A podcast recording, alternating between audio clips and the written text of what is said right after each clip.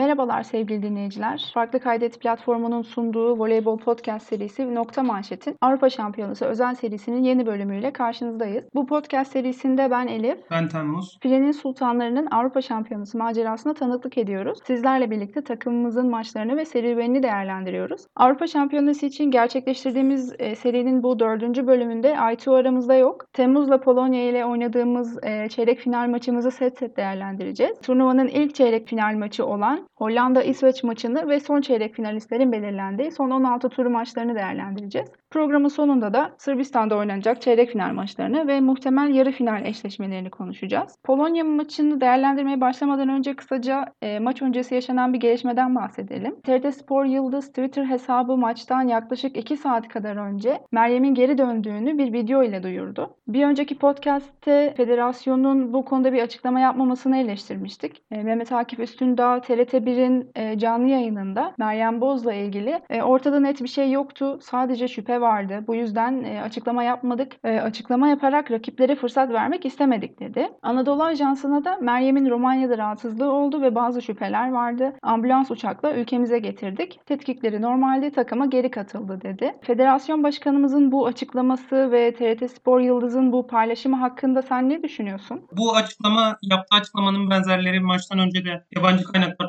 konuşulmuştu işte. Meryem'in yani onlar Covid olduğunu söylüyordu ama TFF Başkanı Covid olduğunu söylemedi. Onlar daha çok asemptomatik bir Covid vakası olduğunu, bunu atlattığında direkt takıma katılacağını söylüyorlardı. Yani ona yakın bir açıklama yapıldı ama direkt Covid olduğunda takımdan daha uzak kalacağı için rahatsızlık olarak bunu lanse ediyor TFF Başkanı. Ben geçen yayında da demiştim hani bu açıklamayı direkt TFF Başkanı yapmasa bile ikinci kaynaklardan e, bu doğru bilginin yayılmasını sağlayabilirlerdi. Bilgi kirliliğini önlerler, önlerlerdi en azından. Maçtan hemen önce de Batup Karabacak sanırım. Voleybol klasının altına işte Meryem geri dönüyor tarzında bir tweet atmış. Hani bunu daha önceden de yapabilirlerdi ama yani yapılmadı. Eleştireceğim nokta bu olur. Hani doğru bilginin yayılmasını sağlayamadılar. Evet, bazı şeyler net olmadığı için açıklama yapmadık, e, rakiplere fırsat vermek istemedik denmiş. E, Aytuğ da bir önceki podcast'te federasyonun ferasetine güvenmeliyiz. Belki bir bildikleri olabilir ya da başka makamlara da hesap verme yükümlülükleri var sonuçta. E, onların da kurallarına uymaya çalışılıyor olabilir demişti. Yani ya Aytuğ'un dediği gibi olmuş ya da öyle gösterilmeye çalışıldı açıkçası. Tabii ki bundan sonra artık Dehlican Hoca'nın olayı veya Meryem'in durumu gibi sosyal medyaya veya basına yansıyan haberlerin doğrulanması veya en azından senin de dediğin gibi bilgi kirliliğinin önlenmesi için federasyonun daha şeffaf olmasını beklemeye devam edeceğiz biz. Ama şu an önemli olan şey e, Meryem sağlığına kavuşup takıma geri döndü ve takımımız eksiksiz bir şekilde yoluna devam ediyor. E, Meryem'in de takıma katılmasıyla Polonya maçına artık tam kadro hazırdık. Meliha da sevindirici bir şekilde smaçör forması giyiyordu. Hatta ısınmada smaç da vuruyordu. Bu da güzel bir gelişme takımımız adına. Bundan sonra duruma göre Meryem veya Meliha e, gerektiğinde oyuna girip gereken katkıyı verecektir diye umut edelim ve Polonya maçını değerlendirmeye başlayalım istersen. Biz e, maça as ilk altımızla başladık. Cansu, Ebrar, Hande Tuğba, Eda Zehra ve Simge ile başladık. Polonya ise pasör çaprazı pozisyonda Stişyak'la başladı. Venerska pasör, Alagierska ve Efimienko da orta oyuncu, Martina ve Goreka da e, smaçör pozisyonunda başladı. İlk seti 25-18 gibi 7 sayı farkla kazandık. İlk seti nasıl değerlendirirsin? İlk seti Polonya aslında iyi başladı. Biz biraz daha tutup başladık. Stişak çok fazla blokout yaptırdı. Bir türlü durduramadık. Servislerimiz de bence yeterince etkili değildi başta. Bir iki case dışında çok oyun dışına itemedik Polonya'yı. Setin ilk yarısında, ilk setin ilk yarısında. İyi de savunma yapıyordu açıkçası Polonya. Ben hafif biraz korktum maçın başında. Hani biraz daha kimse kendilerini favori görmedikleri için biraz daha rahat bir maç mı çıkarıyorlar acaba diye düşündüm. Ama setin ikinci yarısında biz biraz daha servislerin kalitesini arttırdığımızda daha fazla ace bulduğumuzda daha etkili servis attığımızda maçı rahat bir şekilde götürmeye başladık. Polonya'da maçı hani kazanamayacağım moduna girdi. Ben hani ikinci setin başında Twitter'dan da yazmıştım. Polonya maçı bıraktı kazanamayacağız kafasına girdi şeklinde. İlk setin ikinci yarısını daha iyi oynadık. İlk yarısında da Ebrar'ın etkili oyunu sayesinde farkın açılmasını biraz önledik bence. 6-7 sayıyla başladı sanırım. İlk, ilk yarıda 6 sayı falan vardı setin ilk yarısında. Eda iyi başladı. Eda genel olarak bu sette bence oyunda daha fazla kalsaydı daha fazla parlayabilirdi. Onun turları çabuk döndü. Çok iyi başladı Eda maçta. Çok agresifti. Hande setin ikinci yarısında iyi oynadı. İkinci yarısında etkili bir oyun sergiledi hücumda ve savunmada. Tuğba biraz bu sette biraz daha çöpçü rolündeydi. Zaten bir top aldı bu sette. Hande biraz daha power rolündeydi. Bence iyi de oldu bu. Hani ilk set açısından Hande bayağı rahatladı. Tuğba da o görevi iyi yerine getirdi bence. Setin sonunda da daha iyi oynayarak kazandık. Polonya maçı bıraktı biraz. Seti bıraktı. Evet, katılıyorum dediklerine. Dediğin gibi aslında setin ilk başlarında çok etkili servisler atamadık. Bloklarımız da çok devrede değildi açıkçası setin başlarında ama set sonuna doğru sanırım bütün oyuncularımız da artık sete daha iyi girdi. Polonya'nın da direnci biraz kırılınca hem bloklarımız hem de servislerimiz daha etkili olmaya başladı. Daha fazla blok sektirdik. Daha iyi servisler attık. Bu sette 2 blok yapıp 5 ace atmışız ve %53 ile pozitif, %18'de mükemmel servis karşılama performansıyla, %52 ile de hücum etmişiz. Seti bu şekilde kapatmışız. E dediğin gibi Tuğba sadece bir kez hücum etti bu sette ama e, geri kalan hücumcularımız üstüne düşeni yaptığı için çok da hücumda aksamadık açıkçası. Dediğin gibi çöpçü bir rol üstlendi e, Tuğba bu sette. Polonya cephesinde Stişak, Smarzek değişikliği geldi Stişak ön turdayken. E, aslında Stişak çok da kötü gitmiyordu ama büyük ihtimalle diğer maçlarda yaptığı gibi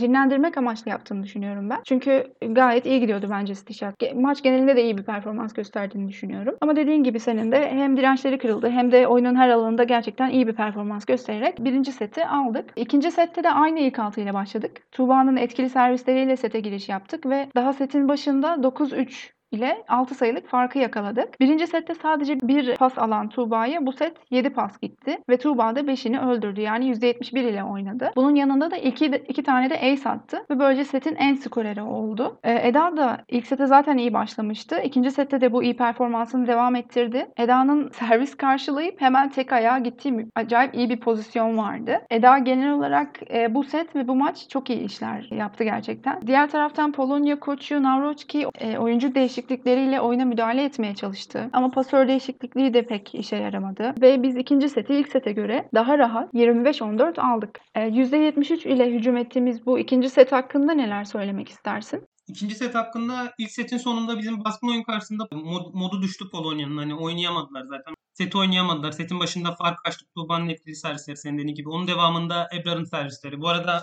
bence Ebrar'ın servislerinin gelişimine de yazım başından beri smaç servislerinin gelişimine de bence dikkat çekmek gerekiyor. Şu an çok daha iyi bir noktada buluşuyor. Çok daha rahat iniyor servisten sonra. Servislerinde ciddi bir gelişim var. Onun dışında bu sette bence plaselerimiz etkiliydi. Hani genel olarak maç genelinde etkiliydi. Bu sette bence en etkili olduğumuz set buydu plaselerimiz. Hepsi sayı olmasa bile iyi noktalara attık. iyi yerlerde kullandık plaseyi. Hani sayı olmadı ama tehdit oluştu. Rakibin savunma strate- stratejisi biraz bozuldu bize karşı. Simge bence bu sette iyi bir savunma yaptı. Maçın genelini de iyi geçirdi. Bence İsveç maçından sonra Simge'nin performansı gitti yükseltti. Ee, forma rekabeti biraz yaradı sanırım Simge'ye de. Bence bu şekilde devam ederse turnuvanın da en iyi liberosu ödülüne aday performansı bu şekilde devam ederse. Onun dışında iyi servis attıkça da bu seti önüne götürdük. Rahat bir şekilde de bitirdik. Evet Polonya'da ilk set daha kötü servis karşılamalarına rağmen ikinci sete kıyasla birinci sette pas dağılımı daha iyiydi açıkçası. Ortalara, smaçörlere daha fazla pas gitti ikinci sete kıyasla. Ama ikinci set e, oyun daha çok stişağa yığıldı. Ve bunda da tabii smaçörlerin ve ortaların e, hücumda istenen performansı gösterememesinin de bir etkisi var. E, biraz taktik değişikliğine gidip daha çok stişak üzerinden oynamaya başladılar. Pasların belki neredeyse yarısından fazlası Stişak'a gitti bu sette. E, 11 kez hücum etmiş Stişak ve bunun altısını öldürüp %55'li takımını taşımış. Senin de dediğin gibi yine iyi bir performans göstermeye devam etti. Ama biz de birinci sete kıyasla daha dengeli bir oyun oynadığımızı gördük. E, Cansu'nun e, pas dağılımı çok daha iyiydi e, birinci sete kıyasla. Hücum yüzdemiz %52'den %73'e çıktı. Tuğba dediğim gibi birinci sette sadece bir kez hücum etmiş olmasına rağmen bu sette 7 kez pas almış. Cansu'nun pas kalitesi ve pas performansı maç genelinde daha iyiydi. Belki de en iyi maçını da çıkarmış olabilir. Hala belki Ebrar'a attığı veya Hande'ye attığı bazı paslarda e, sıkıntı yaşamış olsa da ben en çok e, Eda ile yaptığı tek ayak hücumlarını çok beğendim. Çünkü Eda'nın çok net sayı aldığı, çok rahat vurduğu ve tek ayak hücumları oldu. Bu sette hiç blok yapamadık. 3 tane ace bulduk ve rakibe de 6 tane hatayı e, hediye etmiş olduk. 4 tane servis hatası yapmışız. Bir hücum hatası bir de file hatası yapmışız. İlk sette de 8 hata vermiştik. Ama genel olarak hücumda gösterdiğimiz performans ve blok sektirmemizin de daha iyi olmasıyla e, seti rahat bir şekilde kazandığımızı söyleyebilirim. E, senin de dediğin gibi artık Polonya biraz direnci kırıldı gibi oldu. Bizde de tam tersi iki seti aldık işte tamam artık maç bizim kafasına hiç girmedik. Full konsantrasyon devam ettik ve 3 sayılık seriyle 3. sete de çok güzel bir giriş yaptık 3-0'la. Simge'nin çok güzel defansları vardı bu sette de. O da gerçekten çok iyi bir maç çıkardı. Biliyorsunuz maalesef Sev'de defans istatistikleri yok. Ama olsaydı bence en az bu seti e, %60 defans verimliliğiyle e, tamamlamıştı. Hatta maçın genelinde de %60 defans verimliliğini sağlamış olabilir. Servis karşılama performansı da iyiydi. Maç genelinde %75 de pozitif servis e, karşılaması var. %25 mükemmel servis karşılama performansı göstermiş. İkinci sette hiç blok yapamamıştık. Bu sette bir bloğumuz var ama ikinci sete göre daha çok blok sektirdik son sette. Tuba'nın servis karşılamasının bozulduğu anlar oldu. Hande ve Zehra top öldürmede biraz zorlandı. Belki de bunların da getirdiği nedenle 3. sette oyun biraz Ebrar'ın üstüne yıkıldı gibi oldu. Sence Zehra neden oyuna giremedi? Sadece bu sette iki kez bloklandı. Servisleri de çok iyi değildi. İki servis hatası yaptı. Kötü gününde miydi yoksa paslarda mı sorun vardı ya da bence Zehra iyi bir performans gösterdi mi dersin? Ebrar'ın ve Zehra'nın performansını ve genel olarak da 3. seti nasıl değerlendiriyorsun? Bence maçın genelinde Zehra'ya çok ihtiyacımız olmadı. O yüzden biz çok oyuna sokmaya çabalamadık Zehra'yı. Hani kendisi de çok iyi gününde değildi gerçi. Bizim ortalarımız top aldıkça oyunları yükseliyor. Oyunun her alanında daha e, etkili olmaya başlıyorlar. Sen bunu her zaman söylüyorsun, her zaman söyleniyor. Zehra'ya ihtiyacımız olmadığı için, oyuna sokmadığımız için de Zehra bir türlü oyuna giremedi. Üçüncü sette bence Zehra iki ucumu var. iki blok yedi hani sen de dedin. Bence o paslarda biraz Cansu'nun çok belli ederek attığı Zehra'ya. Ayrıca Zehra genelde sağ koluyla hücum ediyor. Genelde sağ tarafa hücum ediyor Zehra hücumlarda. Rakip ortalar biraz daha sağında duruyor Zehra'nın. Pas da belli olunca Zehra da aynı şekilde vurunca blok yedi o pozisyonlarda. Hani pas biraz alçaktı. Paslar da belliydi. Rakip de zaten Zehra'yı önlem almış biraz sağında durarak. Zehra oynayamadı. Sokabilirdik oyunu ama bence sok sokmadık. Onun dışında bence bu sette Cansu'nun biraz İlk sette bence Cansu gayet iyi bir oyun sergiledi. Giovanni'nin kafasındakileri tamamen oyuna yansıttı bence. Ama bu sette hem pas kalitesi hem pas tercihleri bence biraz yeterince iyi değildi. Bu sette Polonya son e, ilk setin sonundaki baskın oyundan sonra ikinci set kendine gelemedi. Polonya maçı biraz seti biraz seti ve maçı biraz bırakır gibi olmuştu. Son sette biraz direnç koydular. Biz çok gevşemesek de onların direnç koyması sebebiyle maç biraz daha set biraz daha ortada gitti diğer setlere göre. Sonda zaten 25-23 bitti bu set. Hani diğer setlere göre çok daha yakın bir skorla bitti. Ebrar yıldızlaştı. Sonlarda e, iki blok yese de orada genelde pas tercih, orada iki topta da pas tercihi sorumluydu. İyi bir oyun sergiledi ve maçı aldık son sette Ebrar. Evet Zehra'ya dönecek olursak ben Zehra'nın aslında çok kötü bir performans gösterdiğini düşünmüyorum. 11 tane top almış. Bunun 7'sini öldürüp %64 ile hücum etmiş maçta. Bir orta oyuncu için gayet iyi bir yüzde aslında. Eda da 14 kez e, hücum edip aynı yüzdeyle e, maçı bitirmiş. Ama bir hücum hatası yapıp iki kez bloklandığı için tabii Zehra'nın verimliliği daha düşük. Maçta sadece 3 blok yaptık. Bunun ikisini de Zehra yapmış. Eda'dan bir blok sayısı gelmedi. Diğer bloğu Hande yapmıştı. E, iki orta oyuncumuzun da daha çok blok yapmasını beklerdik tabii. Çünkü özellikle ikinci ve üçüncü sette oyun Stishak üzerinden gitti. Pasların ona gideceği ve Stishak'ın nereden nasıl hücum ettiğini ne çalışmıştık. Bu belli zaten. Ancak o da boy avantajını kullanarak blok üstü vurduğu için sanırım ne kadar zamanlamamızı ve pozisyonumuzu ayarlasak da bazen blok sektirmek veya blok sayısı almak kolay olmayabiliyor. Stishak gibi 2 metre 2 santim boyunda oyuncular karşısında e, ve iyi bir yüksekliğe çıkan e, oyuncular karşısında. Belki blok performansımız da bu yüzden çok iyi değildi maç genelinde. Bir de maç geneline bakacak olursak hata sayımız yine çok dikkat çekiyor bence. Biz 19 hata yapmışız. Polonya 11 hata yapmış. Tabii şimdi biz daha etkili servis atmaya çalıştık. O yüzden olabilir yani 11 tane servis hatası yapmışız ama 10 tane de ace bulduk. Ve ace olmayan ama rakibin hücum organizasyonunu bozan servislerimiz de çok oldu. Yani bundan sonraki maçlarda file hatası işte servis noktasında veya 3 metre çizgi ihlali gibi hatalar yapmazsak diğer hatalarımızı bu maçta olduğu gibi az çok tolere edebileceğimizi düşünüyorum. Dediğimiz gibi Ebrar'a çok iş düştü bu set ve Ebrar gerçekten üzerine düşeni çok iyi yaptı. Ben bir ara %100 de oynuyor zannettim gerçekten son sette bloklanana kadar. Çok iyi bir performans gösterdi ve benim bir önceki podcast'te hissettiklerimi söylediğim gibi oldu gerçekten. E, yıldızlaşacağını hissetmiştim. Öyle düşünüyordum açıkçası ve gerçekten de öyle oldu. Ama maçın MVP'si yani en değerli oyuncusu Hande seçildi. Bir önceki Hollanda maçında biz Hande'yi beklerken Ebrar seçilmişti. Şimdi de açık ara Ebrar'ın yıldızlaştığı bu maçta Hande MVP seçildi. Ve yine bizi şaşırtmadı sanki. Bence de bu maçın MVP'si yani Ebrar'dı. Çok iyi oynadı hani. İyi yüksekliklerden hücum etti. Servisleri etkiliydi. Sert hücumları vardı. Kritik anlarda sorumluluk aldı. So- sistem dışı toplarda çok etkiliydi. Karşı tarafta Stishak takımı taşıyordu biraz. Bizim tarafta da hani her ne kadar takım oyunu oynasak da Ebrar gerektiğinde öne çıkarak takımı gayet iyi taşıdı. Bence bu maçın net, net MVP'si e, Ebrar'da. Hande aslında bence o kadar iyi bir maç çıkarmadı ama geçen maç vermedikleri için herhalde biraz gönül almak için bu maç verdiler. Yani bilemiyorum nedenini. Hande'den sadece Ebrar değil bence Eda ve Tuba da daha iyi bir maç çıkardı. Hatta Cansu'yu da sevebilirim. Ben Hande'yi o kadar beğenmedim. Maç genelinde iyi oynadı ama hani öne çıkan bir performans değildi takımda. Evet, Hande'nin gerçekten çok iyi oynadığı anlar oldu ama maç genelinde sanırım özellikle 3. sette e, Hande biraz düştü. 5 top alıp birini öldürebilmiş, %20 ile oynamış. Ben de Ebrar'ın MVP ödülünü almasını tercih ederdim. Dediğin gibi sistem dışı toplar aldı. Cansu'nun bazı attığı paslar ideal değildi. Antene çok uzayan bazı paslar oldu. Temposu çok düşük, bazıları da gerektiğinden yüksek paslar oldu ama bunların çoğunu öldürmeyi başardı bence Ebrar. Ve MVP ödülünü hak ettiğini ben de düşünüyorum ama Sev bizi şaşırtmadı. Belki de gönül aldı dediğin gibi. Artık dengelenmiş oldu yani iki maçında e, iki en iyi oyuncusunu da e, MVP seçtirmiş olduk sonuçta. Şimdi neredeyse tüm oyuncularımızdan konuştuk. Staffımızı temsilen bir de Guidetti'ye kısaca değinelim. Twitter'da Volleyball Plus hesabının paylaştığı gibi Giovanni Guidetti baş antrenörlük kariyerinde 2009 yılından bu yana tüm Avrupa şampiyonalarında yarı finale kaldı. Bu Almanya, Hollanda ve Türkiye milli takımları ile tabii. E, bizim Polonya galibiyetimizle de üst üste 7. kez Avrupa şampiyonası yarı finaline kalma başarısı göstermiş oldu. E, onu ve yardımcılarını tüm teknik ekibi tebrik etmeden olmaz tabii.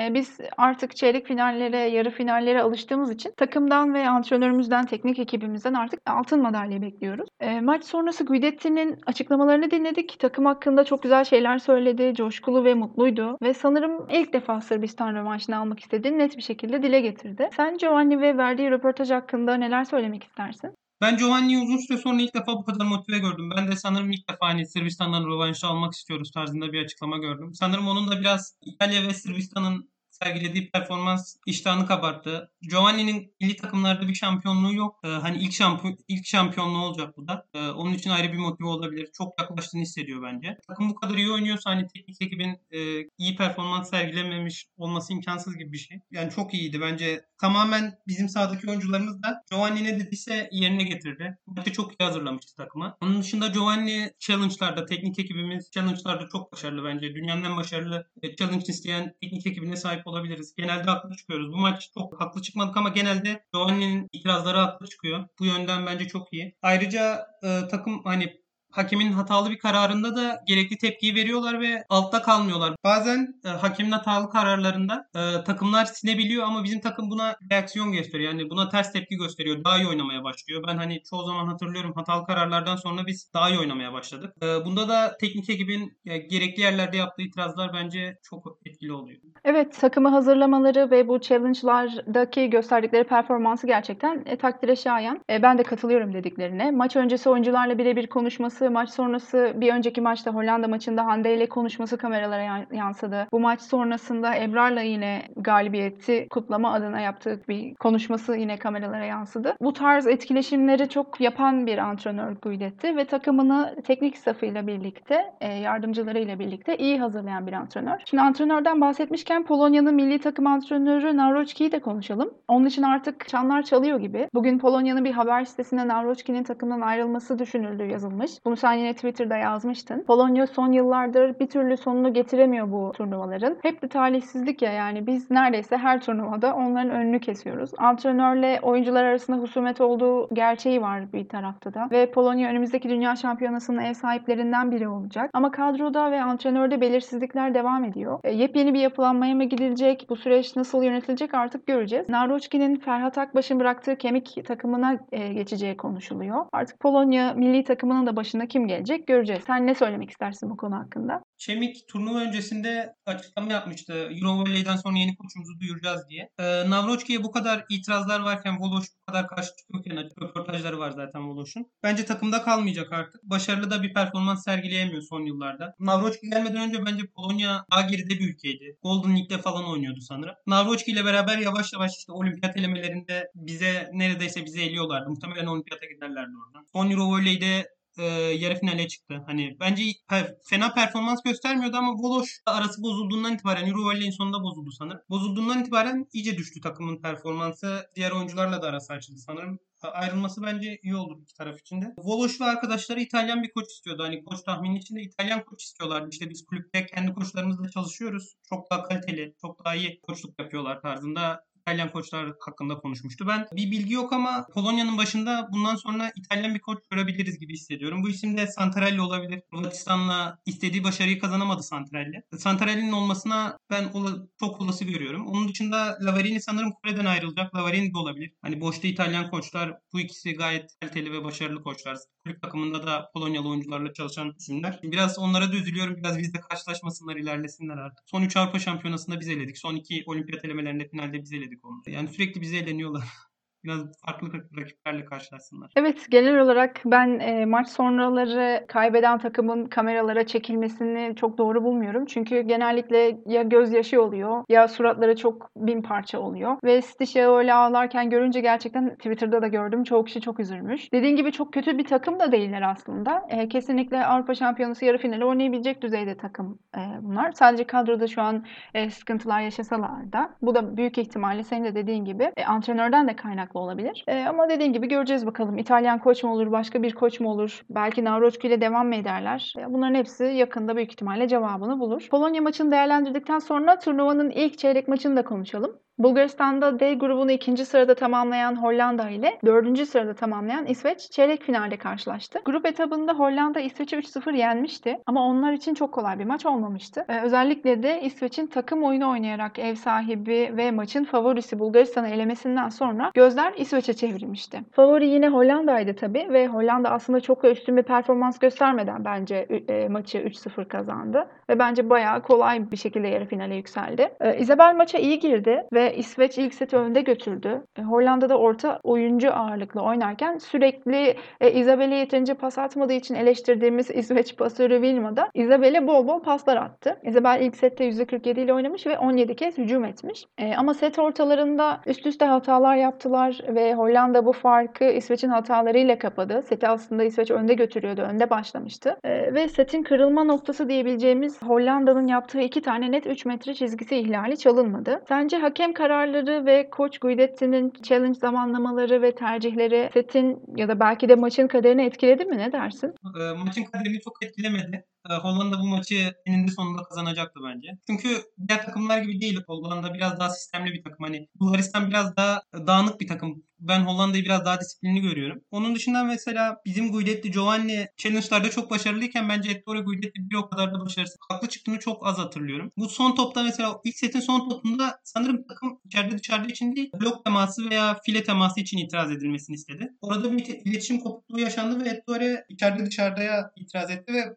Top da gayet dışarıdaydı yani çok kötü bir itiraz oldu. Dediğin gibi 3 metre ihlalleri vardı. Orada itiraz edebilirdi. Ee, onları da göremediler. Orada kullanabilirdi. 3 metre ihlal, ihlalleri konusunda hakemin yaptığı hata konusunda da sanırım biri 20-17 olacaktı Çalınsaydı Dumbrink'in e, şeyinde pozisyonunda. Ee, orada görülemedi. Hani orada İsveç'te çok rüzgarı almıştı arkasına. Öndeydi. Bayağı iyi gidiyordu. Enerjileri yüksekti. Set daha farklı bitebilirdi eğer çalınsaydı orada. Ama ondan sonra hem rüzgarı kaybettiler hem de çok fazla hata yaparak büyük çoğunluğunu önde götürdükleri seti Hollanda'ya hediye ettiler bir nevi bence. Yani diyorsun ki doğru kararlar alınsaydı bile eninde sonunda Hollanda ağırlığını koyup alırdı. Yani ben az çok katılıyorum ama yani bu Imoko Fenerbahçe maçında olduğu gibi hakemlerin bu kadar maçın e, veya setin kaderini etkilemesine gerçekten çok üzülüyorum. Çünkü hiçbir zaman e, maçın devamında ne olabileceğini tam kestiremiyoruz. Belki ilk seti almanın verdiği motivasyonla Bulgaristan'ın da evlerinde elediklerini de hatırlayıp belki daha iyi mücadele edeceklerdi. Ki İsveç birinci setten sonra mücadeleyi bırakmadı. Özellikle üçüncü set gerçekten çok mücadele ettiler. Belki devamı gelirdi, maçı alırlardı, final setine taşırlardı. Biliyoruz artık final seti her şey açık bu turnuvada ve genel olarak her e, maçta. Ben kesinlikle Hollanda kazanırdı diyemiyorum. E, ya büyük ihtimalle Hollanda alırdı ama e, sonuç çok farklı da olabilirdi. Sen az önce dedin bu Isabel'in dışarı vurduğu topta oyuncular ve e, teknik ekip aslında blok teması istedi ya da file teması istedi ama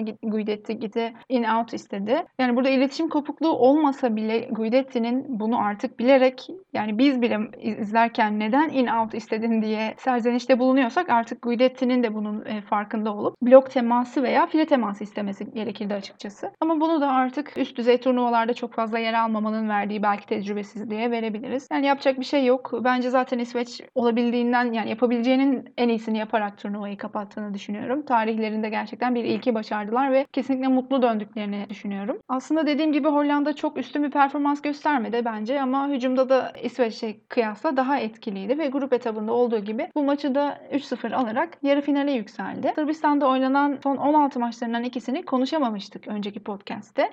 Çünkü maçlardan önce kayıt yapmıştık. İtalya herbotsuz ve 3 orta ile oynayan Belçika'yı 3-1 geçti. Zaman zaman maç içinde çok zorlandığı anlar olsa da İtalya özellikle son set rahat bir şekilde maçı alarak adını çeyrek finale yazdıran ekip oldu. Çeyrek finale yükselen bir diğer ekip de Rusya oldu. Rusya Belarus'u 3-1 yendi ve neredeyse son seti kaybedip maçı final setine uzatmak üzereydi. Çekişmeli geçen son seti de alıp çeyrek finale yükselen taraf da Rusya oldu. Yani Hollanda'nın ardından biz de yarı finale adımızı yazdırdık ve artık gözler e, Bulgaristan'da oynanacak çeyrek final maçlarına çevrildi. Sırbistan Fransa ile İtalya da Rusya ile çeyrek finalde eşleşti. Bu iki maç da 1 Eylül akşam saatlerinde oynanacak. Bulgaristan'daki çeyrek final maçlarının ikisi de 3-0'lık net skorlarla bitti. Biz Polonya'yı, Hollanda'da İsveç'i 3-0 yendi. Sırbistan ve Fransa da e, İsveç ve Hollanda'nın olduğu gibi aynı grupta olup yine çeyrek finalde eşleşen takımlardan. E, grup aşamasında e, Sırbistan Fransa'yı 3-0 rahat bir şekilde yenmişti. Sırbistan'daki çeyrek final maçları hakkında bizi neler bekliyor dersin? Orada da 3-0'lık maçlar görür müyüz? Sırbistan-Fransa maçı hakkında öncelikle şunları söyleyeyim. İlk maçta Fransa çok varlık gösteremedi. Hani set skorları 14-13-16. Hani hiç yaklaşamadı Sırbistan'a. Boşkoy çok dominant bir oyun sergilemişti. Sırp taraftarlar maçın çok içindeydi diye hatırlıyorum. %70'de bitirdi Boşkoviç o maçı. 20 sayı %70 sanırım. Bu maçta da ben aynı şekilde Sırp, taraf Sırp taraftarların çok etkili olacağını yani takım belki biraz e, sıkıntılı olabilir. Bir set kaybedebilirler. Ama Sırp taraftarların da etkisiyle onların da yardımıyla Sırbistan bu maçı 5. sete götürmeden kazanacağını düşünüyorum. Fransa her ne kadar orta sıra Avrupa takımlarına iş geçirebilse de bence hala Sırbistan, Türkiye, İtalya bu tarz takımlar bir boy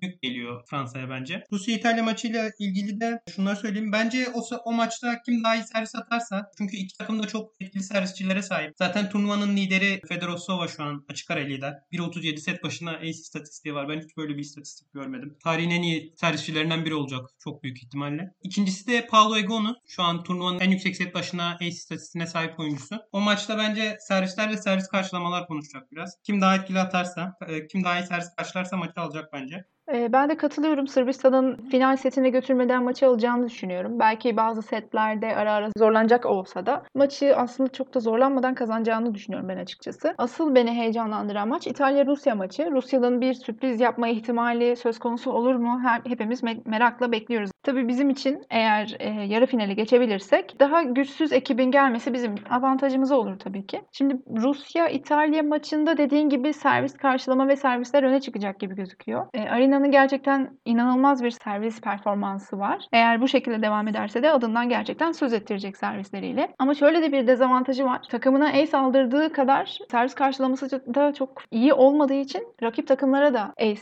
aldırma potansiyeli olan bir oyuncu. Ace olmasa da takımının hücum e, organizasyonunu biraz baltalayan bir oyuncu açıkçası. Servis karşılama performansı nedeniyle. Ben dediğine tamamen katılıyorum. Rusya-İtalya maçının servis karşılama performansının e, ve belki de blok ve blok sektirme performansının maçın kaderini belirleyeceğini düşünüyorum. Türkiye, Sırbistan-Fransa maçının galibiyle Hollanda'da İtalya-Rusya maçının galibiyle yarı final maçı oynayacak. E, bu maçların saatleri henüz belli değil ancak Cuma günü oynanacak ve kazananlar altın veya gümüş için, kaybedenler de bronz için Cumartesi günü mücadele edecek. Kapanıştan önce senden muhtemel eşleşme tahminlerini alayım. Tabii ki de Sırbistan'ın ben oradan çıkacağını düşünüyorum. Sırbistan-Türkiye eşleşmesi bekliyorum. Sırbistan'a karşı da hani bizi favori olarak görüyorum. Biz çok daha takım halinde oynuyoruz. Ve e, Sırbistan'da mesela Boşkovic çok öne çıkıyor ama diğer takım arkadaşlar bence ona yeterince yardımcı olamıyor. Bizde de dönem dönem Ebrar çıkıyor ama biz Ebrar'ın çevresine diğer yıldızlarımızı da iyi şekilde adapte ediyoruz. E, ben Sırbistan'a karşı yani Sırbistan'ın oradan çıkacağını düşünüyorum ve Sırbistan'a karşı da 5. sete gitmeden 3-1 kazanacağımızı düşünüyorum. Takım da çok konsantre. Zaten maçtan sonra millet de sürekli rövanşı istiyoruz tarzında konuştu. Zehra maçtan sonra Sırplara gönderme yaptı. Paylaşıldı, konuşuldu bayağı. Diğer tarafta da Hollanda'nın karşısında ben her ne kadar maçı servis karşılama performansları ve servis etkili olsa da Egon'la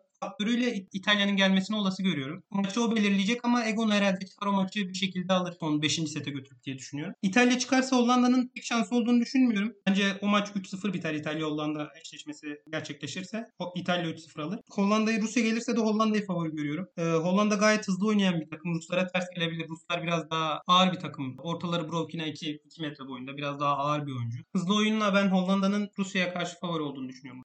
Ben de dediğin gibi Sırbistan'ı favori görüyorum Sırbistan-Fransa eşleşmesinde ve Türkiye ile Sırbistan'ın oynayacağını düş- e, öngörüyorum bir final maçını. Ve ben açıkçası çok dillendirmek istememiştim ama Polonya maçından daha fazla e, endişeliydim ben. Polonya-Türkiye maçından. Sırbistan maçına kıyasla. Çünkü dediğin gibi sadece bir oyuncu üzerinden oynayan bir takım. Bunu podcastlerde sürekli söyledik ki Aytur'la beraber de çok serzenişte bulunuyorduk zaten. Bir- Birçok kişi de e, benzerini düşünüyor diye de, tahmin ediyorum. Sırbistan'ı çok zorlanmadan geçeceğimizi düşünüyorum. Umarım da öyle olur. İtalya-Rusya maçını ise e, İtalya'nın kazanacağını düşünüyorum ama çok rahat bir maç olacağını hiç zannetmiyorum. Olası eşleşmeleri konuşacak olursak Hollanda İtalya ile eşleşir, eşleşirse İtalya'nın kazanacağını düşünüyorum. Hollanda Rusya'nın eşleş, eşleşirse Rusya'nın kazanacağını düşünüyorum ben açıkçası. Hollanda'nın Rusya blokları karşısında çok zorlanacağını düşünüyorum. Bakalım bundan sonraki maçlar çekişmeli geç, geçecek gibi gözüküyor. Takımımız Bulgaristan'daki etabını da tamamlayıp e, yarı final maçları için Sırbistan'a hareket etti. Bundan sonraki maçlarda yine e, filenin sultanlarına başarılar diliyorum. Umarım karşımıza hangi takım gelirse gelsin biz yine e, iyi hazırlanıp oyunumuzu sergileyip maça ağırlığımızı koyup artık altın madalyaya yavaş yavaş erişiriz diyorum. E, ben böyle düşünüyorum. Yani böyle e, umut ediyorum.